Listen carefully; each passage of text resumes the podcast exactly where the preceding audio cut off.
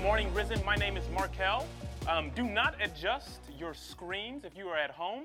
Um, this is not Trevor. I am a tad bit taller, a little bit slinkier, uh, and my tan is permanent. Um, it's kind of crazy because uh, Trevor, I saw him just last Sunday, and he was just making note of the fact that every single person in his family had caught COVID except him. He apparently was the chosen one from God that was not going to get the virus. Fast forward to Friday, I get a text message from Trevor, and he says, Man, I have the virus, and I would love for you to come fill in. So I am excited to be with you all uh, this morning to just kind of uh, talk about Jesus and I'd really just be able to get to see this amazing church um, in action. A few things about myself. My name is Markel. Like I said, I am the student pastor over at Calvary Church just down the road in Pacific Palisades. Um, it is good to be able to see some of your faces. Some of your faces I recognize. Um, others, uh, it'll be great to meet you after service. Um, this is my wife over here, Brittany. Brittany and I have been married uh, going on five years this year, uh, which is exciting. I thought someone was going to clap for that. I'll clap for that. Amen. Yes, yes, indeed. Uh, we originally hail from, uh, or we came to Los Angeles from Seattle, Washington, but we originally hail um, from Cincinnati, Ohio. So, Jim, to answer your question, we don't care about uh, the Rams and we don't care about any other team. We care about the Cincinnati Bengals. We believe, and I prophesy, that they are going to destroy the enemies known as Kansas City um, in just a few hours. So, if you're not praying for that, uh, that's fine. I have enough friends. Um, but I really am excited to be with you. Uh, there's an old adage that an old African American bishop named Alfred Owens used to say that he was hippopotamus happy and uh, elephant elated to be in church. Um, and I definitely uh, feel that sentiment right now with you all. Um, today I'm going to be with you, and I'm going to just go ahead and talk about really just the idea of commitment this morning. The idea of commitment. And so if you have your Bibles, I'm going to ask you to open them to the book of Joshua, chapter number 24 the book of Joshua, chapter number 24. I know you guys have been uh, in the book of, or in the Gospel of John talking about Jesus over the last few weeks, but um, Trevor said I had free range today, so uh, we're going to talk about Joshua just a little bit. Chapter number 24. There's one more thing that you need to know about me as you are finding that scripture. Um, I recognize that I am a fast talker. Uh, it has been a, uh, an issue my entire life. Um, but this is true. Uh, the University of Oxford, they released a study not too long ago, really probably about a year ago, that said that they believe that the human brain can comprehend and interpret about 400 words, or verbalized words per minute. So what that means is this. I cannot talk any slower, but you can listen a lot more. Um, so as long as we understand that principle, we're going to be fine. Joshua chapter number 24. If you did not get your Bible reading in this week, oh, you were in church this morning. We have quite a couple of verses to read. We're going to read 18 verses. Um, Joshua chapter number 24. This is what it says. I'm reading out of the NIV, so you might have a different translation, and that's okay. The best translation is whichever one you will actually read, um, but it all means the same thing. Then Joshua assembled all of the tribes of Israel at Shechem. He summoned the elders, leaders, judges, and officials of Israel, and they presented themselves before God. Joshua said to all of the people, This is what the Lord, the God of Israel, says Long ago, your ancestors, including Terah, the father of Abraham, and Nahor, lived beyond the Euphrates River and worshiped other gods. But I took your father Abraham from the land beyond the Euphrates and led him throughout Canaan and gave him many descendants. I gave him Isaac, and to Isaac I gave Jacob and Esau. I assigned the hill country of Seir, or Sor, to Esau, but Jacob and his family went down unto Egypt. Verse number five Then I sent Moses and Aaron, and I afflicted the Egyptians by what I did there, and brought you out. When I brought your people out of Egypt, you came to the sea, and the Egyptians pursued them with chariots and horsemen as far as the Red Sea. But they cried to the Lord for help, and he put darkness between you and the Egyptians. He brought the sea over them and covered them. You saw with your own eyes what I did to the Egyptians. Then you lived in the wilderness for a long time. I brought you to the land of the Amorites, who lived east of the Jordan. They fought against you, but I gave them into your hands. I destroyed them from before you, and you took possession of their land. When Balak, son of Zippor, the king of Moab, prepared to fight against Israel, uh, he sent Balaam, the son of Beor, to put a curse on you. But I would not listen to Balaam. So he blessed you again and again, and I delivered you out of his hand. Then you crossed the Jordan and came to Jericho. The citizens of Jericho fought against you, as did also the Amorites, and the Perizzites, and the Canaanites, and the Hittites, and the Hivites, and the Jebusites. But I gave them into your hands. I sent the hornet ahead of you, which drove them out before you, also the two Amorite kings. You did not do it with your own sword and bow. So I gave you a land on which you did not toil, and cities in which you did not build. And you live in them and eat from the vineyards and the olive groves that you did not plant. Now fear the Lord and serve him with all faithfulness. Throw away the gods of your ancestors, worshipped beyond the Euphrates River and in Egypt, and serve the Lord. But if serving the Lord seems undesirable unto you, then choose for yourselves this day whom you will serve, whether the God of your ancestors served beyond the Euphrates, or the gods of the Amorites, in which or in whose land you were living. But as for me and my house, we will serve the Lord. Just two more verses. Then the people answered, Far be it from us to forsake the Lord to serve other gods. It was the Lord our God Himself who brought us and our parents up out of Egypt, from that land of slavery, and performed those great signs before our eyes. He protected us on the journey and among all of the nations in which we have traveled. And the Lord drove out before us all of the nations, including the Amorites, who lived in the land. We too will serve the Lord because He is our God. Let me pray for you guys. God, I thank you for the amazing opportunity to just kind of just, just be with this church this morning. God, I pray that your spirit would just speak to every single situation in this place, that you would use your word just as a double edged sword, Father, to cut through bone and to cut through marrow, to cut through grief, to cut through heartache, to cut through partisanship, Father. Keep the attention on you. So much less of me and so much more of you. In Jesus' name, amen. I want to take you back to the fall of 2013 in cold Akron, Ohio. I am in my sophomore year of college, and I'm just having a great time, okay? So it's a cold day. We decide, I'm living with two of my best friends, Tyler and JT. Tyler, JT, and myself, we decide, since it's so cold outside, to do the best thing we possibly knew how to do, which was have a party. We were going to throw a party in our apartment. So the six o'clock hour came. We had got food. We had got some, sorry kids, we had also got some adult beverages that we were not legally allowed to consume, but you know, the Lord saves, whatever. We got some food, we got some adult beverages, we were putting on some music, we were having a good time. All of these people come flooding into the apartment. There's nothing but laughter, there's nothing but just good times. And then suddenly, you would think that I was in a bit of a trance. See, I was sitting right there in our kitchen at the edge of the bar counter, and I was just glued. My eyes were glued to this blue Bud Light bottle, and I could not seem to get outside of my head. Now, I am not the type of person that's extremely uh, supernatural, or I have never actually heard the audible voice of God. If I did, I think it sounds like Morgan Freeman. Um, I have never heard that voice before. But a still small voice was wrecking my brain. People all around me getting drunk, engaging in different relationships, engaging in different sinful actions, and I am just glued to this bottle, and I'm hearing this little small voice in my head say, Markel, are you going to be committed to me or not? Are you going to be committed to me or not?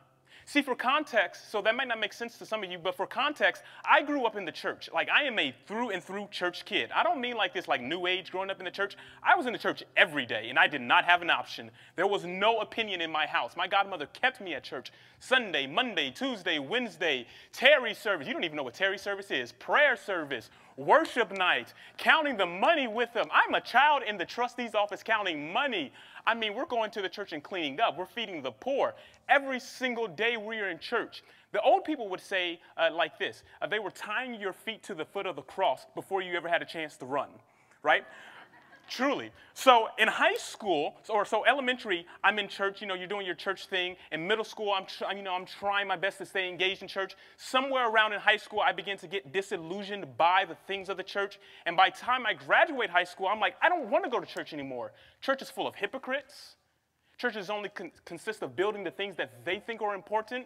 I don't necessarily know if I believe in this God. So I'm going to go off to college. I'm going to have the time of my life. I'm going to go off and I'm going to find my truth. I'm going to do whatever I wanted to do. Here's the issue with this, though. Every single time I went off to college, or every single time in college that I went off to party, or I went off to drink, or I went off to smoke, or engage in things I shouldn't be doing, surely enough, Selena Bradley, my godmother, had tied my feet so tight to the cross that every single time I ran off to do something ignorant or wrong, that little small voice would just get louder and louder and louder and louder. So one day, my friend, he says, Listen, man, I know that we don't do this and this is not very typical of us, but do you want to go to church? And before I could even sit up and think about it, my mind was like, Yes, you want to go to church. Of course, I want to go to church. Because the reality is, growing up in the church, my godmother had done a really great job. I had only felt like the local church was my home. And so when I drifted off, no matter where I was or how many people I was around, I felt homeless because I knew I belonged in the church. So I had gone to this church service, and this church service changed my life. I listened to this amazing message. I decided to rededicate my life to Christ. And I wish I could tell you, after I rededicated my life to Christ, I went off and I read every single book of the Bible. That is not true. I listened to the most popular Christian podcast. That also was not true. I threw out every single secular CD I had and only listened to Hillsong. That definitely was not true. I kept in my own ways, my old ways. But the difference now was I was really feeling the conviction of God because I had known the truth. I was just choosing to ignore the truth. And so I'm sitting there at this party, and my eyes are glued to this bottle, and it says, Listen, are you going to live for me, or are you not going to live for me? Are you going to commit, or are you not going to commit? Commitment it sounds so old fashioned, doesn't it? It sounds so old fashioned. All you have to do is look at the divorce rates in the country right now. All you have to do is just look out and say, like, look, I have a plethora of options, so I can do this, I can do this, I can do this. Who needs to commit when you have options? And the greatest lie in American history is that options means freedom. Commitment seems like a thing of the past. But in reality, Commitment is one of the major themes of the Bible. If we go back in time just a little bit, we are looking at this, uh, when we look at the story of the, of the biblical patriarch Jacob, his story is all about commitment, all about commitment. Like, listen to his story. He falls in love with this amazing girl, Rachel. He loves her so much that he goes to his, her father and says, Listen, in order for me, or if you give me permission to marry your daughter, I will do whatever you want. I will work for you for seven straight years. Now, I want you to think about that. Think of how much you love your spouse. Do you love them enough just to go work at McDonald's and scrub the floor for seven straight years without any pay? That's insane. That's crazy. It's all about commitment. If we fast forward a little bit and we look at the minor prophet Hosea, his entire story is just a tapestry of how God is committed to his church. And Hosea is called upon to really live in that commitment and go marry someone who was below him or beneath him or didn't have the same thought process of him. Or what about the Israelites? After Adam and Eve had sinned, man fell into chaos and eventually began to introduce pagan and polytheistic theologies to help them cope with the failures and successes of life. And instead of God destroying all of humanity because of such, he decides to look down from his throne room and chooses a people group with whom he will craft the story of redemption. And in this story, God would choose certain men and women to stand up against the immorality of the culture that was rising up during that time. And one of the men that God chooses is a man named Abram, whose name is later changed to Abraham who once worshiped his own false gods, but then he came into a relationship with Yahweh, with Jehovah Jireh, with the one who provides, and God changes Abram's entire life. And as he changes Abram's entire life, he changes his very name, his very nature. He says, Listen, you will be called Abraham from this point going on. And not only am I going to change your name, but I'm going to deliver to you a promise. And it is out of your loins, it is from your descendants that I will bring forth my plan of redemption to all of humanity. But it is through these descendants that we get a lot of the drama and the tensions of the Old Testament.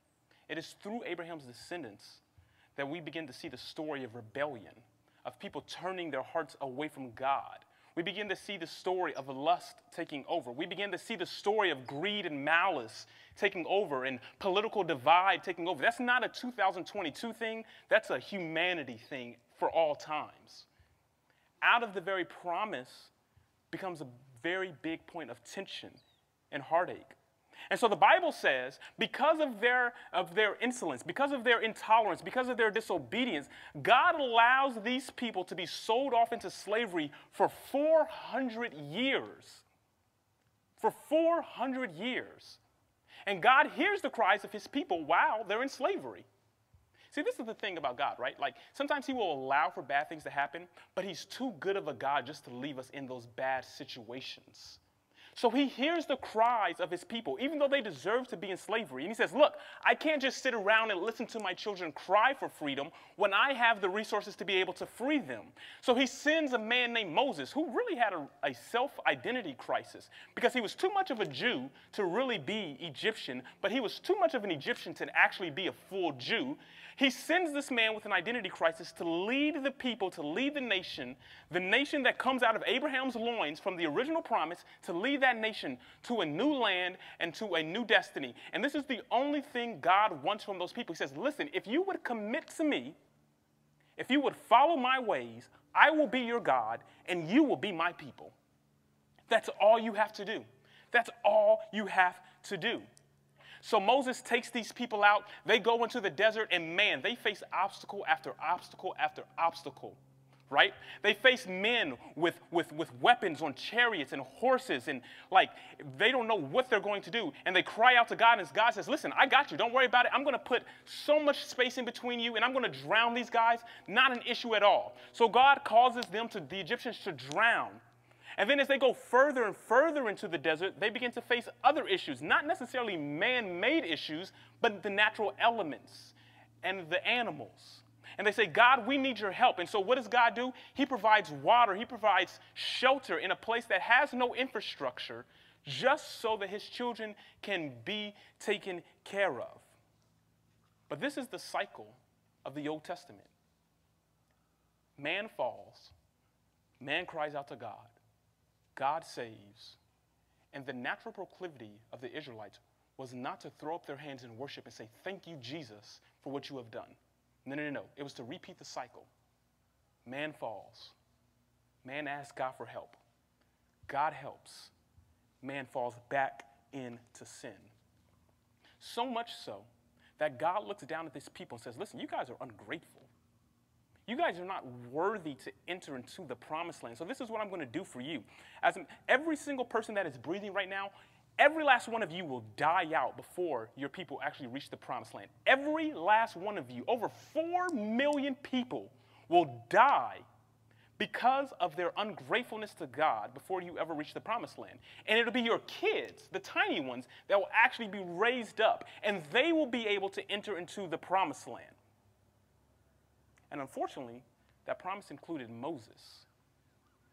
So he raises up, God raises up Moses and says, Listen, you're not going to make it into the promised land either. But I've had in my eye on a boy since before he was even in his mother's womb. His name is Joshua. And Joshua is going to lead this new generation of people into the promised land. And I'm going to be with Joshua in the same way that I was with you. And I'm going to flow with these new groups of people in the same way that I flowed with their parents. And this is exactly where we pick up our story today.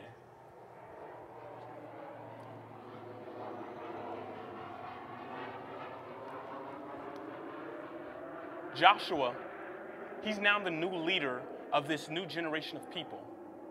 This new generation of people, they have heard the stories about how God had rescued their fathers from Egypt, but they hadn't actually seen it for themselves. But they have their own triumphs that they can that they can glory in God about. They go into a land that's possessed with these giants, or that or the inhabitants are giants in this land that has this massive security, and they feel so overwhelmed by this, this huge spectacle that they had never seen before. Now realize they have been living out in the desert this entire time. This is like coming into New York City, baby. Like it's a little bit overwhelming. But Joshua leads his people to take the city, and they now inherit the very promise that God had given unto their ancestors. But the issue is, once again, it may have been a new generation, but the sin problem persisted. They had taken the land, and they began to once again introduce pagan thoughts and polytheistic theologies unto their people. And so Joshua is at the end of his life, and Joshua gathers together the leaders, the officials, and the judges of Israel. as there was no way for him to speak to the entire nation. It was just too large. He gathers them together at the hillside of Shechem, which was considered the city of refuge. Joshua gathers them together at this location for a very specific reason. As Joshua is preparing to challenge all of Israel, and he's about to renew the covenant between the Israelites and God, he brings them to a land of their ancestors so that they can first remember. So check this out.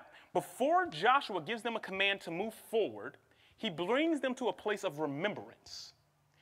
He brings them to a place of remembrance. Shechem is not just your typical land. No, no, no. Shechem has a lot of meaning in the Bible. It has a lot of meaning to the Israelites. This was the place that God confirms the original promise that he made to Abraham. Shechem was the place that the biblical patriarch Jacob buried all of his idols in his entourage as he prepared to meet with the God of gods over at Bethel.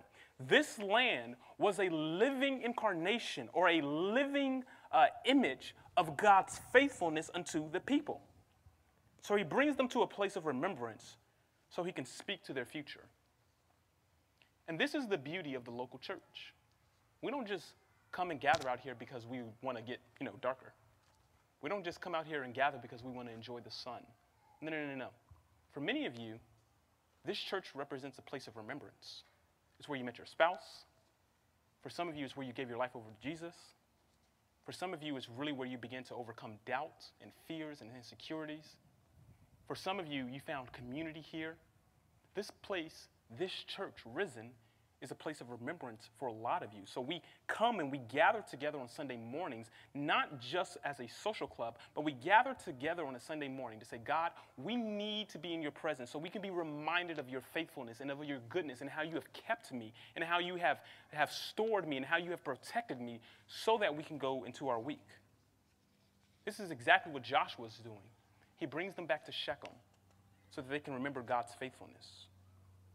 And I believe that God has you here exactly where you are at this specific time in this specific place in 2022 so that he can challenge you and ask you the same thing that Joshua asked his leaders way back in the day.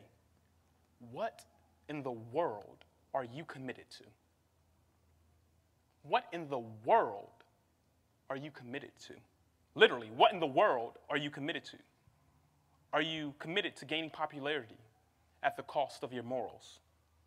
Are you committed to building business at the cost of your soul? Are you committed to maybe gaining more followers as opposed to being fishers of men?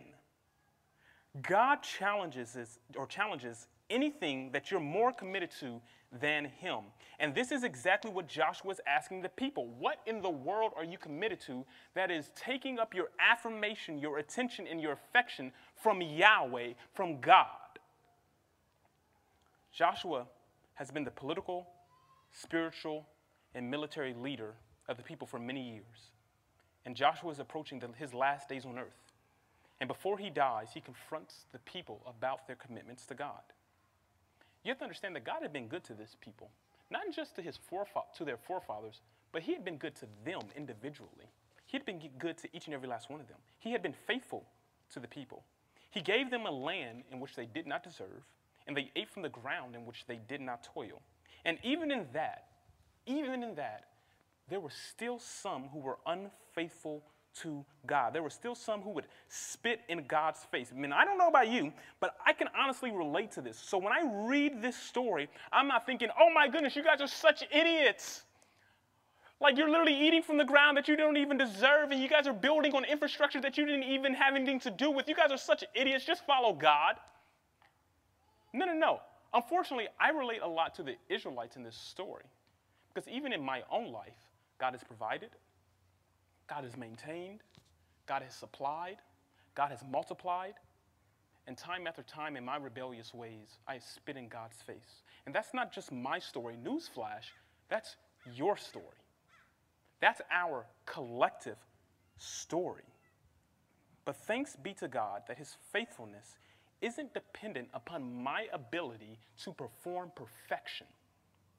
Thanks be to God that He commits to me even when I degrade myself, that He commits to me even when I degrade my body, that He commits to me that when I act one way on Sunday morning and then on Monday morning it acts like I have never been in church. Thanks be to God that He commits to me even when I am not committed unto Him. Be thankful for God's faithfulness, that it hasn't changed. I love what Paul says in 1 Corinthians. He says that his faithfulness is not nullified by our lack of faithfulness. Be thankful that his mercies are brand new every single morning, and that as far as the east is from the west, that's how he departs our sins from us. We have a reason to be thankful this Sunday morning. Because in all reality, this morning should have been our last day. Like our bed should have been the cooling board this morning. What we actually deserve are not riches or not glory, is nothing like that. We deserve hell, we deserve torment, we deserve punishment. But thanks be to God, He looks at us and says, No, no, no, no. I am so committed to you that I'm going to make a way for you not to even suffer the very consequences of your own actions. To God be the glory. When you read the stories of the Israelites spitting in the face of God, that's you and I. And Joshua understands this. He looks out at his people, and in verse number 15, he says this If you're going to serve those other gods, if you're going to serve those other, or if you're going to give those, your affirmation to other things, here we go. Just go ahead and do it. If you're going to serve another God, just go serve another God. If you're going to be out of this thing, just be out of this thing. If you don't want to profess Christ as your Lord and Savior, then don't profess Christ as your Lord and Savior. You can read this, verse number 15. And it's not as if Joshua wanted the people to turn from God, but God is a God of holiness. That is his chief characteristic. He's a God of holiness. He is an all consuming God, he is a jealous God. If he doesn't have 100% of your affirmation, then you're better off giving him nothing at all. If it is not your daily attempt to place 100% of your affirmation, your attention, your affections towards Jesus Christ, then you're just better off just not giving him anything whatsoever. And I love what Joshua says. He says, if you're going to go serve your ego, then go serve your ego.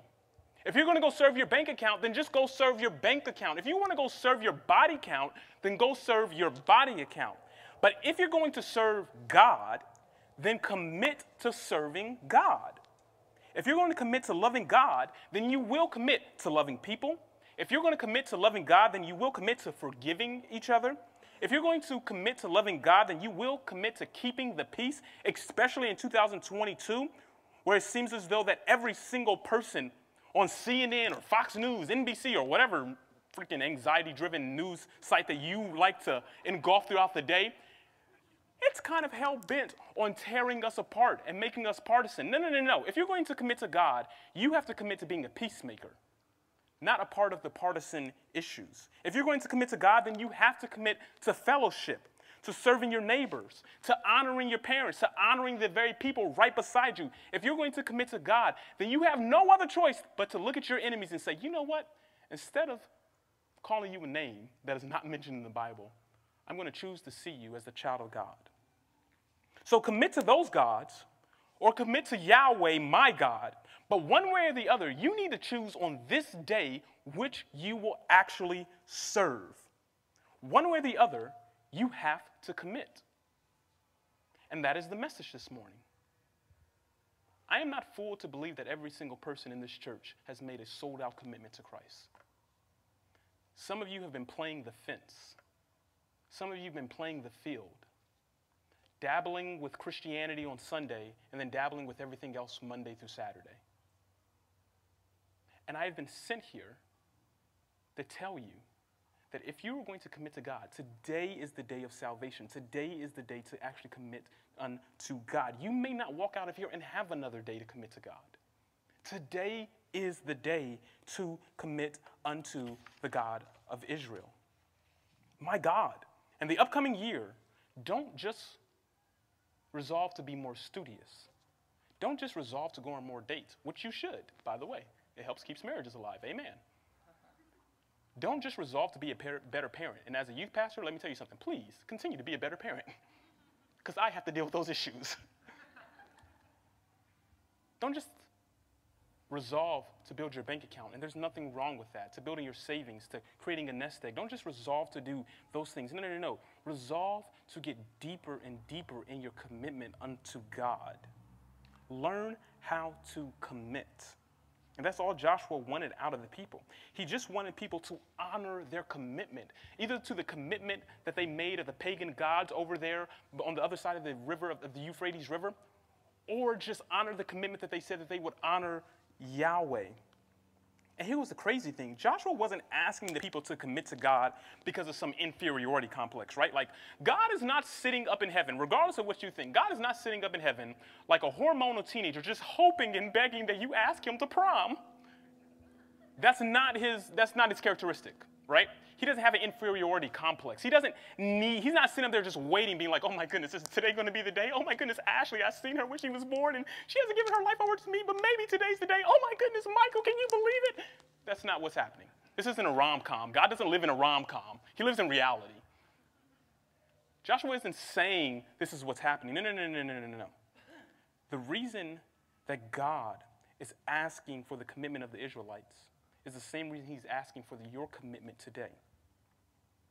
And that is because of this. Not because you have to commit to God, but because He first committed to you. He first committed to you. Joshua says, commit to God because. Now, here goes the crazy thing about that word because, okay? That entire word because, that is the hinge of our entire faith. Like, I need you to understand that.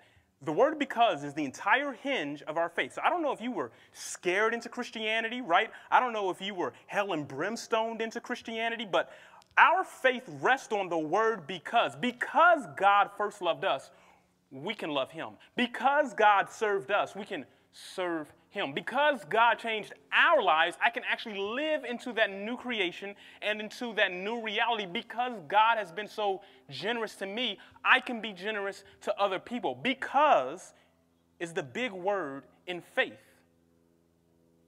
Joshua is saying, listen, God isn't asking you to serve him because you have to. No, no, no, no. He loves you way too much to make you than to make you feel like a robot. No, no, no, no. God wants you to commit to him because he's giving you enough reasons to commit to him. He's done more than enough.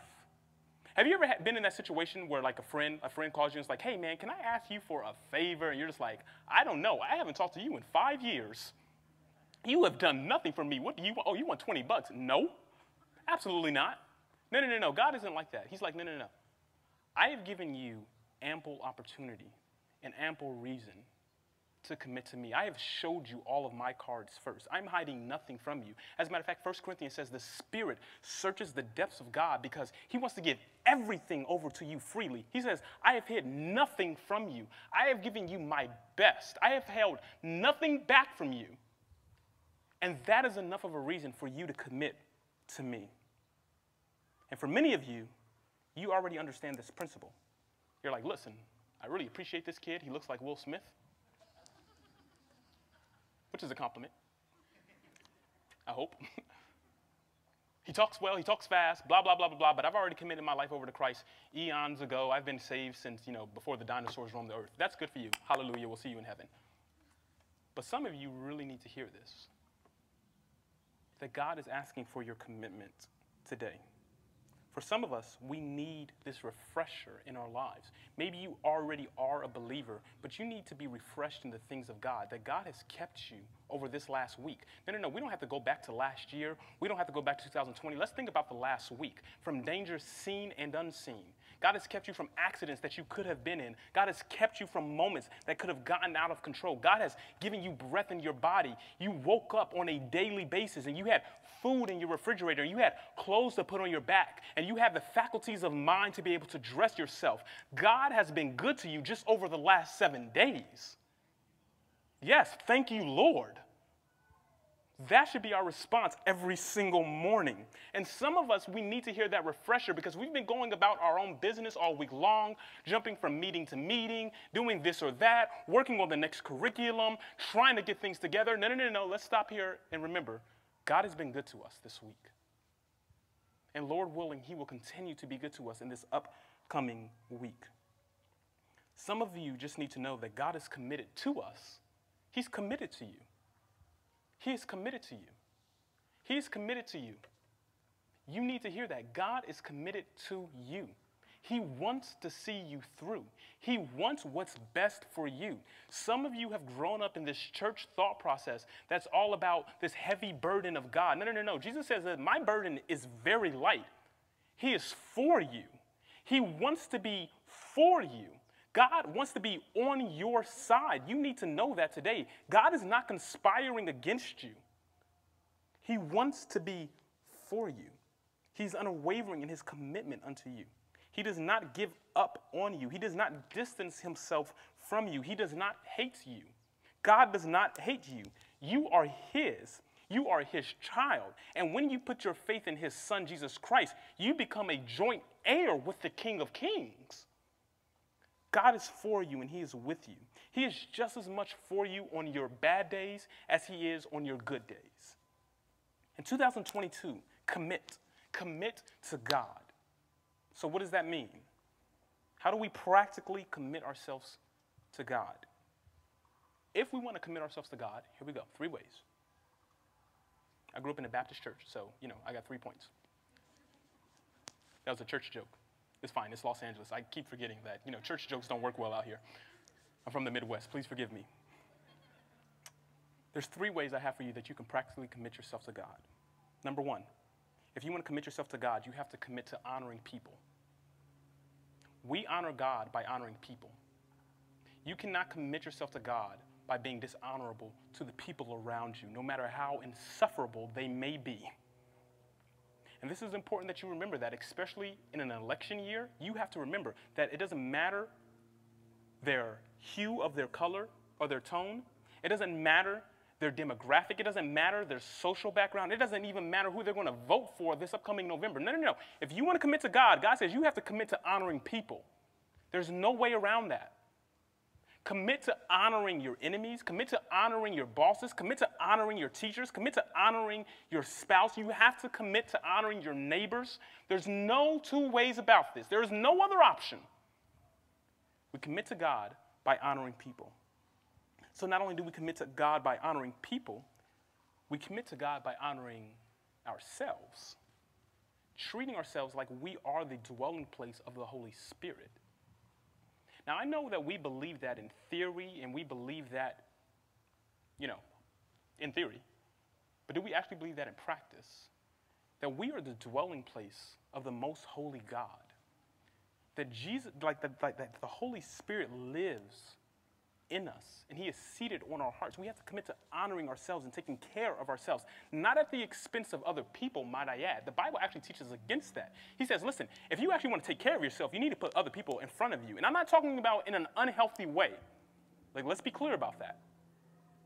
So if you want to commit to honoring, I mean, if you want to commit yourselves to God, you have to commit yourself to honoring people. You have to commit yourselves to honoring yourselves.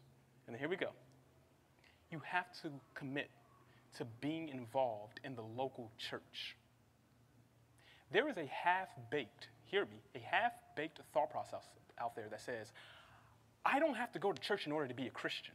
Have you guys heard this before? I don't have to go to church in order to be a Christian. it's, it's, it's a half baked thought process. The reality is this Jesus Christ died for his church. He died for his church. He treats his church as a groom treats his bride. You cannot separate Christ and the church. No, no, no. It's one package, it's together, it's one coin. If you want to commit yourself to God, you have to commit yourself to serving the capital C church. And how do we serve the capital C church?